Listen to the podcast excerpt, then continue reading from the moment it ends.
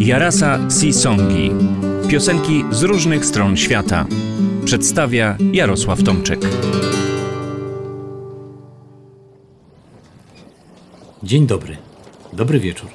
Nie wiem na jakich długościach geograficznych mnie słuchacie, więc może po prostu ahoj. Parę tygodni temu opowiadałem o impresmencie, a w zasadzie o jego militarnym obliczu zwanym pressgang. Przypomnę, impressment to ogólna nazwa praktyki werbowania załogi na jachty i okręty, podstępem lub pod przymusem. Werbunek na okręty marynarki wojennej nosił właśnie nazwę The Press Gang lub krócej The Press. Zaciąg na jednostki niemilitarne nosił nazwę Crimping, Shanghai albo po prostu szanghajska gra. Shanghai, ponieważ Szanghaj był częstym celem podróży statków z uprowadzonymi załogami. Ta nazwa dominowała za oceanem. Impressment kwitł w miastach portowych Wielkiej Brytanii, w Londynie, Liverpoolu czy Dublinie, ale w równym stopniu w Stanach Zjednoczonych, w San Francisco, Seattle, Savannah, Port Townsend czy też w Portland, gdzie miał podobno największe rozmiary. Na wschodnim wybrzeżu w Crimpingu przodował Nowy Jork i niewiele ustępowały mu Boston, Filadelfia czy Baltimore. Osoby dokonujące niecnego werbunku zwane były crimps – Powszechność procederu wynikała z permanentnego niedoboru załóg na statkach i okrętach oraz ze sposobu wynagradzania kapitanów. Otóż kapitanowie mieli często płacony od łebka, by the body, za liczebność zwerbowanej załogi, a kasa ta była określana mianem the bloody money. Tak więc interes kwitł, a gangi krimpów rosły w siłę. W Ameryce, ale nie tylko, powszechne było prowadzenie przez krimpów tzw. Tak sailors boarding house – czyli pensjonatów dla marynarzy. Miejsca te, co prawda, dawały schronienie marynarzom na czas pomiędzy kolejnymi rejsami, ale przede wszystkim dawały gangom możliwość zwiększenia kontroli nad, powiedzmy, podobiecznymi.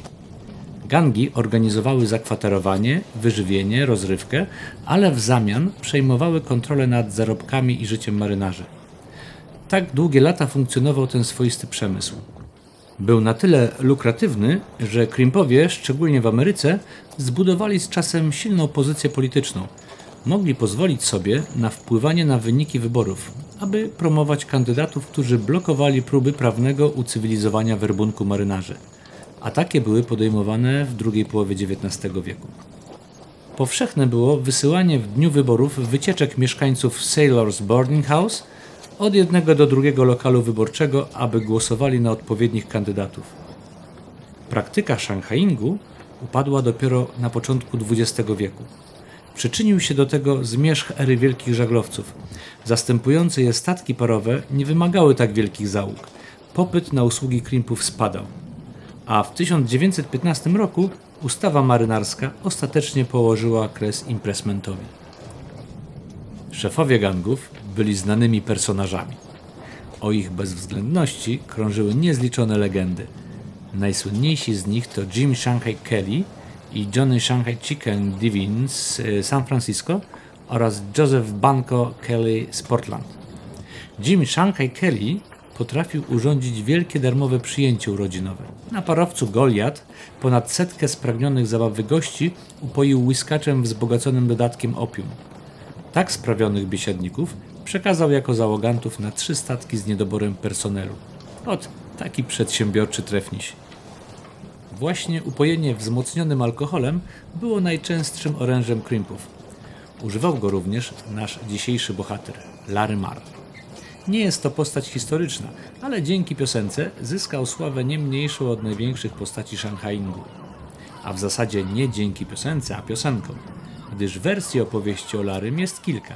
Czasem zmienia się jego imię, czasem zmienia się imię żony, czasem miejsce, ale to cały czas ten sam stary dobry forbiter. Wykonawcy czasem mieszają muzykę jednej wersji ze słowami innej. Tak czynił choćby sam Stan Hugill. Piosenka najczęściej nosi tytuł Larry Marr lub The Five Gallon Jar. Dlaczego? Ano, Larry Marr razem ze swoją żonką prowadził bar we Frisco. W barze spragnionych poił tanim, tajemniczym napojem czerpanym z wielkiego pięciogalonowego dzbana. Gdzie się biesiadnicy następnego dnia rankiem budzili, to już się sami domyślacie. Wyobraźcie więc sobie marynarza, to znaczy dziś już marynarza, a jeszcze wczoraj na przykład farmera, który opowiada towarzyszom na Foxlu, inaczej mówiąc przed masztem, jak znalazł się w załodze. Tę opowieść dzisiaj snuć będzie dla Was grupa Salt Sea Pirates. A zatem, proszę Państwa, prosto z Ameryki, Salt Sea Pirates i Larry Marr. Posłuchajcie. Sail Hall.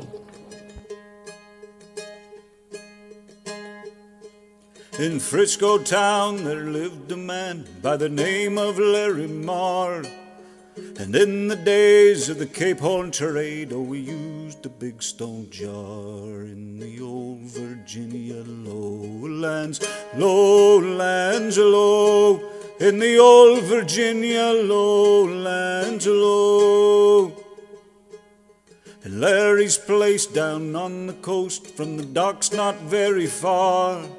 In the back they made a special drink in that old five gallon jar in the old Virginia lowlands, lowlands, low, in the old Virginia lowlands, low.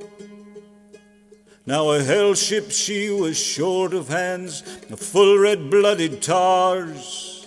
Mrs. and Larry would prime the beer in that old five gallon jar in the old Virginia lowlands, lowlands, low, in the old Virginia lowlands, low. The pair they played the Shanghai game, for the crimps were never far. And they never missed a lucky chance to use the big five gallon jar in the old Virginia lowlands, lowlands, low, in the old Virginia lowlands, low. Shellbacks and farmers just the same strolled into Larry's bar and sailed away around the horn by Larry's five gallon jar in the old Virginia lowlands, lowlands, low, in the old Virginia lowlands, low. From the Barbary coast still clear me boys, and from old Larry Marr, or else damn soon Shanghai you'll be by Larry's five gallon jar in the old Virginia lowlands, lowlands, low, in the old Virginia lowlands, low. Shanghai away on a skysail ship around Cape Horn so far. Goodbye to all the pretty girls and Larry's five gallon jar Virginia lowlands, lowlands, low, in the old Virginia lowlands, low, in the old Virginia lowlands, lowlands, low, in the old Virginia lowlands, low.